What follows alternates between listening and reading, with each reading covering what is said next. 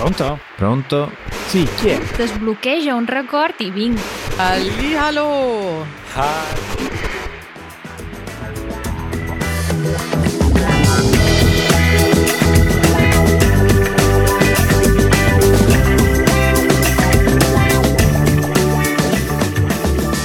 Matteo carissimo, hai fatto dolcetto scherzetto?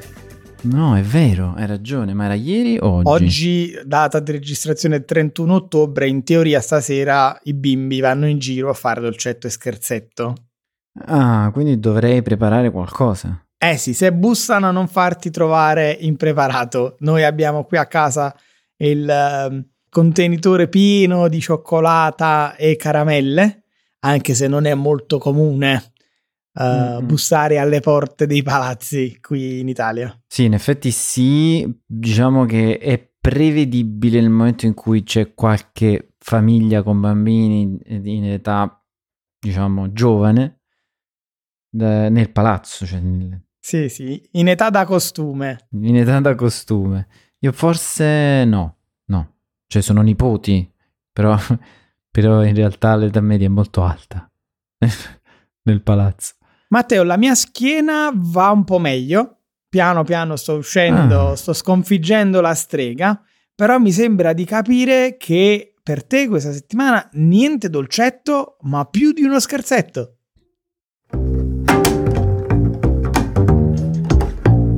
Cosa è successo questa settimana? Eh, cosa non è successo questa settimana? Cosa... C'è stato uno scherzetto finale della settimana che diciamo l'ha, l'ha conclusa, ha messo il fiocco proprio. Mm, raccontaci tutto. Allora, praticamente la cara Brody, che è il Golden, che ormai vive con noi da tre anni. La mascotte di Easy Italian. La mascotte di Easy Italian, ecco. Non stava tanto bene, sai, poco appetito, che per una Golden, soprattutto per lei, era strano. Po', un po' sommessa, non tanto allegra come al solito, quindi abbiamo detto, vabbè, Andiamo dal veterinario e domenica andiamo in una clinica aperta, vediamo come sta. Siamo andati alla clinica, abbiamo fatto una visita, sembrava tutto a posto, poi abbiamo detto, vabbè, visto che lei ogni tanto aveva questa strana, diciamo, perversione verso i sassi, facciamo una radiografia. Abbiamo fatto radiografia e la ragazza aveva ben quattro sassi della grandezza di una noce. Oh mio Dio! Nello stomaco.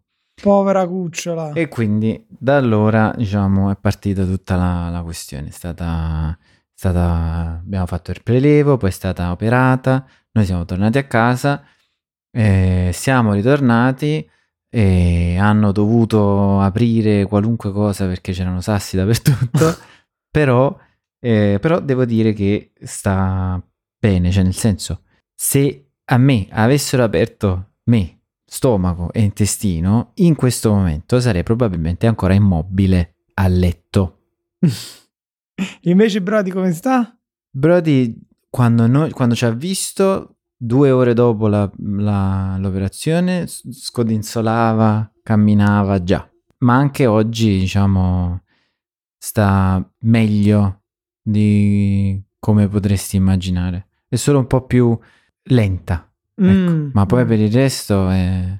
sta bene, cioè, è incredibile come possa essere questa cosa. Comunque. Oh mio Dio, guarda, mi hai fatto spaventare e preoccupare. Mi piace invece che lei sia bella forte e ce lo dimostri. È, è ancora in convalescenza, quindi le auguriamo una pronta guarigione. Porta il collare adesso? O meglio, il collare elisabettiano, quello per non strapparsi i punti? No, No, no, in realtà lei porta mm, una tuta perché il collare è un po' come dire ingombrante. Ingombrante, scomodo. scomodo, esatto, e poi è difficile anche dormire o riposarsi con quello. Invece noi abbiamo preso questa specie di tutina, fondamentalmente, un body, mm. che, che, è una di quelle probabilmente parole che non esistono in inglese ma che per noi è inglese. esatto. In, in, Inghilterra lo chiamano onesie, onesie che è praticamente il pigiama, quello che è tutta una cosa, braccia e gambe, e, e no, sta tranquilla così. No? Fortunatamente almeno questo Non se lo toglie. Forza Brody, riprenditi presto, mi sembra che- di capire che già eh, è sulla strada, sulla buona strada, Sì, ma non è sì, che sì. gli hai fatto assaggiare la ricetta degli spaghetti coi sassi? Eh, guarda, c'era il, eh, il medico, il dottore, non il chirurgo, ma quello che ci ha accolti quando la siamo andati a prendere, che ha fatto proprio una battuta simile. Ha detto: No, ma cioè, i sassi quelli li si scartano, non si mangiano negli Eh. spaghetti coi sassi. Senti, ma la settimana è stata movimentata anche per un altro motivo. Stamattina mi hai mandato una foto da Venezia. Che ci facevi a Venezia? Eh, ho fatto un giro. In realtà era sotto casa perché a Milano, una parte di Milano, una gran parte di Milano è su un fiume eh, che è il Seveso. In realtà Milano, diciamo, probabilmente cent'anni fa era un po' Amsterdam. Mm, Poi hanno chiuso tutti i canali, hanno chiuso tutte le parti del centro città so- nelle quali passava il fiume, hanno anche deviato alcuni corsi e quindi quando piove troppo Milano s'allaga, ma s'allaga tanto. esonda il fiume, esonda il tanto. Seveso. E io ho visto davvero, insomma, persone in strada con gli stivali alti, 30-40 centimetri d'acqua a terra. Mhm. Ci mancavano le barchette, ci mancavano le gondole, sembrava davvero Venezia. Sì, oltretutto acqua mh, non ferma, ma che aveva una direzione, quindi quando arriva a essere 30-40 centimetri o anche 50 centimetri d'acqua, con una direzione un movimento, è anche tosta da rim- rimanere in piedi. Quindi città immobile oggi, nessuno è andato a lavoro, immagino. Ma no, in realtà probabilmente sì, perché solo una parte, solo praticamente mh, il nostro quartiere e solo parte del nostro quartiere era allagato.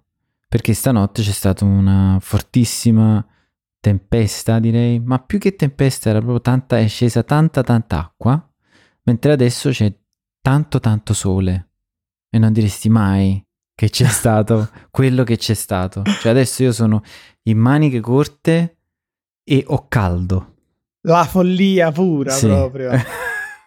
Mamma mia, vabbè, mettiamola così. Questo sole adesso asciugherà l'esondazione, aiuterà tutto Eh, sì. a defluire, quindi si tornerà alla normalità quanto prima. Io ho visto anche che a Como cioè, è stata l'esondazione del lago, quindi nella piazzetta eh, ci sta un qualche centimetro di acqua del lago. Il lago si sta mangiando piano piano ehm, la città. Sper- speriamo rientri. Matteo, direi uno scenario quasi da incubo, no? La vita in Italia. Ma oserei dire non abbastanza perché c'è di peggio. Ci sono incubi peggiori, ci sono incubi più ricorrenti. Hai un incubo ricorrente, Matteo? Ah, questa è una domanda interessante. Un incubo ricorrente? Non, no, ci dovrei pensare di più. Finire la pasta nel mobile. ecco, non avere il parmigiano in frigo. Quello potrebbe essere un incubo di quelli proprio brutti. Il mio invece è essere interrogato alle superiori, al liceo. È una cosa che sogno abbastanza spesso. Sarò preparato, non sono preparato. Uh, adesso se mi chiama come faccio? Sono quei momenti di panico che abbiamo vissuto un po' tutti da ragazzini e che tornano nel subconscio dopo anni. Sì, in effetti sì. Brutta l'interrogazione. Ma questo incubo si trasforma in realtà per una classe di un liceo scientifico di Spadafora, una città in provincia di Messina, in Sicilia. Loro che hanno appena finito l'esame di maturità qualche mese fa sono costretti a tornare in classe. Devono ripetere la prova orale. No. Eh sì, pensa come stanno adesso. Preoccupatissimi. Ma è passato troppo tempo. Ma sarà uno scherzo di Halloween? No, no, ma ad Halloween non si fanno gli scherzi. Troppo tempo, sono passati due o tre mesi, quindi voglio dire, i tempi... Io avrei dimenticato tutto. e probabilmente anche loro, anche perché nel frattempo tutti promossi, questa classe si è iscritta all'università, sarà magari Eh. cominciando a seguire i corsi del primo anno Eh di sì. università, e invece devono tornare a fare l'esame delle scuole superiori. Tu dici, dopo così tanto tempo, questa è proprio la trama di un film, cioè una cosa che noi pensavamo possibile solo nei film. C'è un film del 2011 che si chiama Immaturi, che gioca un po' sul- sulla- sulle parole maturità, esame di maturità, che è l'esame di passaggio alla fine della scuola superiore, e l'immaturità, l'essere immaturi. E in quel caso, dopo vent'anni, gli studenti sono costretti a ripetere l'esame. Lì perché si scopre che un membro della commissione dei, dei professori che esaminano mh, aveva un titolo di studio non valido. Quindi Ah, ah, ah, ah. esame annullato da rifare. Nella realtà invece il motivo è più semplice ma più sorprendente perché l'esame va rifatto per gravi anomalie. Sembra che una delle professoresse esaminatrici, la professoressa nello specifico di storia e filosofia, abbia aiutato i ragazzi, abbia pubblicato in una chat con gli studenti quelli che sarebbero stati i temi che sarebbero stati chiesti durante la prova orale. Quindi una cosa positiva, diciamo, un bel gesto da parte della professoressa, apprezzato da tutti gli studenti tranne una. Una Ah, ragazza ha fatto l'esame, non ha avuto il voto che sperava di ottenere, arrabbiatissima, se l'è cantata. Vuol dire ha raccontato tutto ai, Non al preside e quindi una volta analizzata tutta la situazione non, ha- non hanno potuto fare altro che confermare le irregolarità e la necessità di rifare l'esame. Immaginati come sono contenti gli altri che la loro amica se l'è cantata e adesso li costringe a rifare l'esame perché non contenta del voto finale. No, ma poi dopo tutto questo, no. Non capisco, cioè, perché fare una cosa del genere se poi anche tu dovrai rimetterti alla prova e quindi rischiare di nuovo di, di non avere il voto che volevi. Ah, Matteo, è, è di- è difficile. Eh, Allora, è giusto, nel senso che se ci sono delle irregolarità non, non devono essere ammesse. con- concordo. Però è anche vero che si è sempre fatto un po' così, c'è sempre stato un professore più vicino agli allievi, agli studenti, che gli dà una mano. Forse in questo caso questa professoressa ha un po' esagerato, però eh, il punto è che questa ragazza che ha denunciato il tutto eh, non ha avuto il massimo dei voti, così come altre sue amiche. E quindi ha detto io non ho avuto il massimo perché eh, eh, avete aiutato gli altri ragazzi. E Mm. quindi rifacciamolo. Suppongo che questa ragazza adesso speri di ottenere il massimo. Non lo so. ma non lo so. Tutto ciò comporta non solo il ritorno degli alunni o allievi o studenti, che diciamo è sempre la stessa parola, ma anche dei professori e sono straordinari. In questo caso, secondo me, si è deciso di ehm, utilizzare una commissione esterna. Adesso potrei sbagliarmi, non, non conosco i dettagli della situazione, però siccome i professori interni, cioè quelli che hanno eh, insegnato a questi ragazzi per tre o cinque anni, eh, l'irregolarità è venuta da uno di loro. Adesso suppongo che faranno l'esame solo con la commissione esterna. Però tutta l'Italia adesso guarda questo esame e vuole sapere come andrà a finire. Secondo me sarà una formalità, però eh, si giocherà tutto sui voti. Sono curiosissimo adesso di andare a scoprire poi i voti, chi avrà guadagnato, chi ci avrà perso. Ma la domanda è un'altra, ma è davvero così importante, al di là dell'irregolarità che va denunciata, ma è davvero così importante il voto ad un esame di maturità? Cioè che ti cambia? Beh, in realtà niente, ma mh, adesso non vorrei esagerare dicendo manco, anzi, dicendo nemmeno manco, penso sia quasi dal dialettale come, come parola, nemmeno quello universitario, forse, cioè, al- sicuramente non quelli degli esami, ma insomma, nella vita il voto conta veramente poco. È probabilmente una questione di, diciamo, come dire, di Soddisfazione di personale. Soddisfazione, sì. sì. Sì, prima forse i voti all'università erano più importanti e forse lo sono ancora all'estero. Eh, all'atto pratico invece in Italia i voti dell'esame di maturità non conta davvero poco perché non, non è che sotto una certa votazione non puoi iscriverti all'università o non puoi ambire ad alcune università specifiche. Le università migliori in Italia sono pubbliche e ti accettano indipendentemente dalla votazione. E anche, tu dici anche l'esame dell'università, no? la tesi di laurea. È Mm. vero, anche se dire di aver avuto il massimo dei voti o la lode è un, è un- è un- un di più, no? Sì, Dire se hai- che hai preso 102 o 105 o 95 non se ne frega nessuno. Cioè, se, se ti devono prendere a lavorare, ti prendono a lavorare comunque. o se hai difficoltà a trovare lavoro, ce le hai. le avrai indipende- comunque. Sì. indipendentemente dal tuo voto finale. E, questo si collega un po', no? Abbiamo fatto un discorso su voti, non voti Sì, in passato. sì. Diciamo che qui. al di là dell'esame adesso da rifare per tutti, secondo me per questa ragazza che ha Mm. denunciato è una bella esperienza formativa perché purtroppo eh, le costerà caro e non tanto in termini di voto, ma in termini di, eh, come dire, popolarità. Eh sì, Nel senso che già adesso gli amici di classe e le famiglie degli amici di classe hanno cominciato a, lasciarla un po' da sola.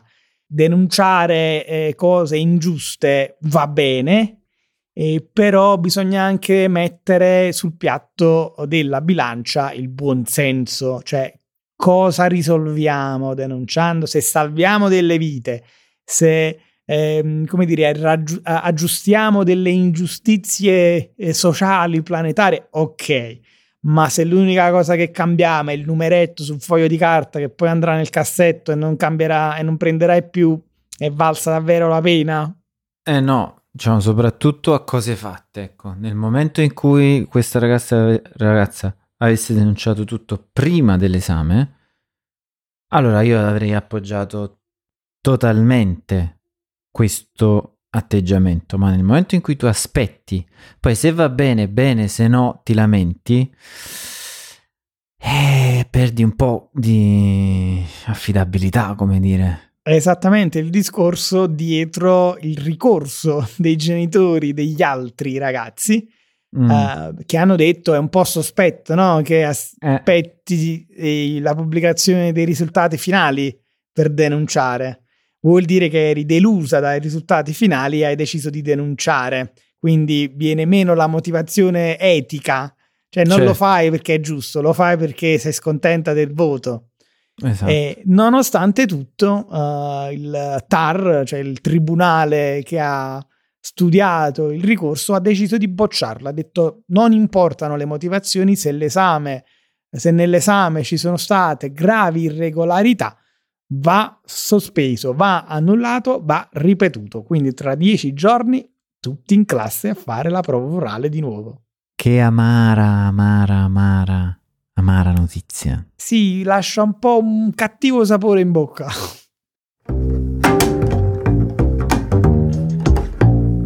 Cibo. Mm. Eh, non lo so quanto farà. mm, mm, dopo aver saputo e sentito di cosa stiamo per parlare. Eh sì, perché eh, ho in serbo un altro scherzetto per voi e per Mm. Kate in questo caso. Infatti dobbiamo parlare di un formaggio italiano, in particolare di un formaggio sardo. Mm, che sono notoriamente buoni i formaggi sardi. Molto buoni, ce ne sono alcuni davvero eccezionali, ma quello di cui dobbiamo parlare è quel formaggio che alcuni hanno definito il formaggio più pericoloso al mondo. Ehi, addirittura. Questa è una citazione dalla CNN, eh? no, no, non un giornalino qualsiasi.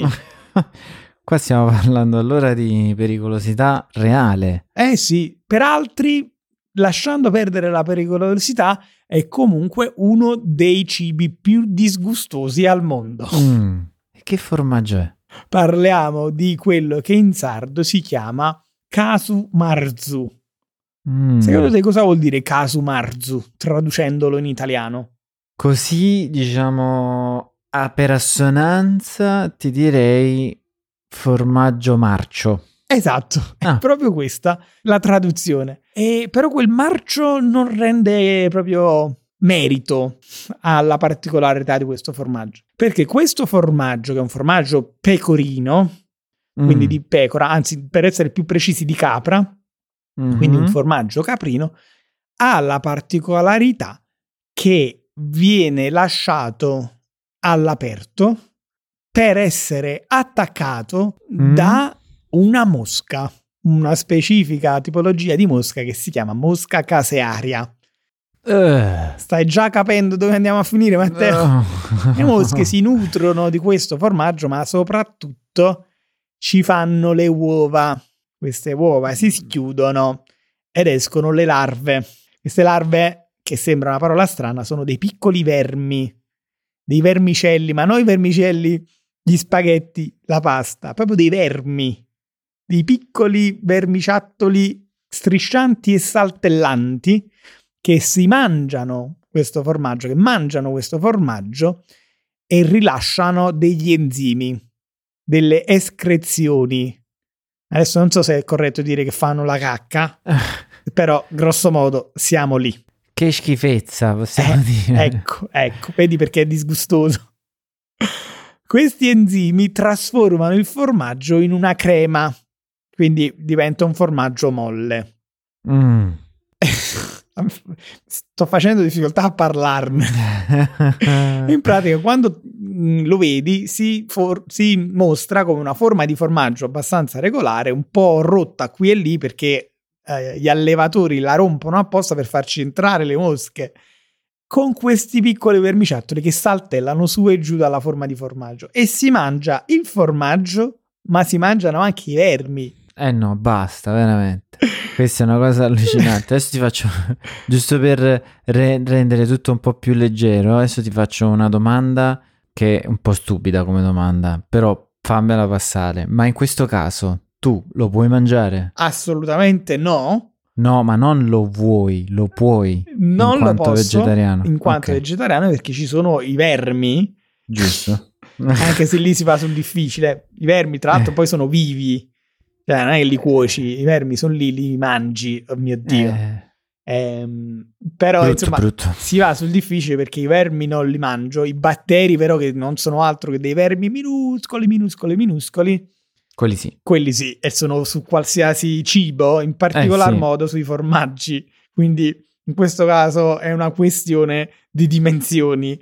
Però direi che parliamo di un formaggio molto controverso perché ai fini della sicurezza sanitaria sono totalmente illegali. È fuori legge mangiarli, è fuori legge coltivarli, è fuori legge eh, venderli. Mm. Però in Sardegna no. Anche in Sardegna, però è ormai una tradizione della Sardegna, quindi ogni famiglia è libera di farsi il proprio casu marzu fatto in Ah. casa, partendo da una forma di, pe- di pecorino e la fanno assaggiare agli amici, la fanno assaggiare ai parenti, a chi viene da fuori, alcuni ristoranti magari sotto banco, quindi di nascosto la danno anche ai loro clienti. Eh, qui è un po' tradizione contro buon senso, buon gusto e, e leggi. Buon gusto non so perché dicono che ha un sapore molto forte, ma comunque buono. Secondo me la cosa brutta sono i vermi. Perché già se pensi al gorgonzola o al blue cheese, Mm? noi comunque mangiamo formaggio con la muffa. E quindi e, e sono buoni, sono obiettivamente hanno un buon sapore, cioè hanno un sapore interessante, non so come descriverlo, però una cosa che mi ha fatto ridere che poi guardando i, i vari formaggi perché ovviamente in Italia ne produciamo tanti, in Sardegna è molto famoso, ma simili ce ne sono anche in Italia, in altre regioni. Quello che mi ha fatto ridere è quello ligure che si chiama il gorgonzola coi grilli. Uh, mica davvero c'hai i grilli- grilli. No, però i grilli sono- si ci si riferisce a- ai vermi Oh mio Dio. saltano.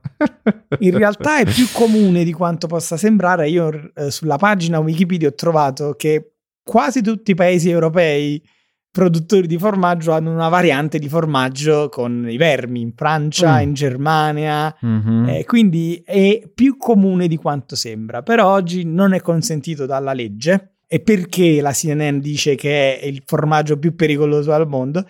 Perché questi vermi potrebbero sopravvivere eh, alla masticazione. E se sopravvivono alla masticazione e ti restano nell'intestino, potrebbero oh, causarti delle ulcere. Adesso, eh, statisticamente non è mai andato nessuno all'ospedale con un'ulcera da formaggio, Mhm. però il rischio c'è ed essendoci il rischio... eh, non- Perché corre il rischio? Mhm. Alla fine tu dici il problema sono i vermi. Noi associamo i vermi con qualcosa che è andato a male. Se qualcosa Sì. vermi, buttiamo tutto. Sì, è anche la muffa in realtà. Esatto, esatto. Eh, Ma per me è una questione di insetto. Io, per esempio, vi confido che non penso che mangerei mai un insetto, ma manco per provarlo. Cioè, è una cosa che proprio non mi piace. Quindi è un po' anche quello, so. Sì, è culturale, Mm. eh, sono abitudini, anche tradizioni, però non bisogna neanche poi dimenticare l'aspetto igienico-sanitario. E vabbè, Matteo, andiamocene di là, va, andiamo nella nostra sala VIP, mm, magari mangiamo un po' di formaggio con un bicchiere di vino, ma niente vermi se possibile. No, niente vermi. Abbiamo già dato con le operazioni eh, questa settimana, no? Ci è andata sotto Brody per tutti noi. Ba- basta ingerire corpi strani, strani. Corpi strani. Corpi strani, sì, solo cibo di qualità e consentito dalla legge. Seguiteci, dai, seguiteci tutti quanti, venite ad ascoltare il nostro after show che è solo uno dei contenuti extra per i nostri membri della comunità. Gli altri sono la trascrizione integrale dell'episodio, la traduzione interattiva ed il vocabelper con eh, le 10 parole più difficili o più importanti minuto per minuto. Matteo, io ti aspetto di là, aspetto anche tutti gli altri. Ciao. Ciao ciao!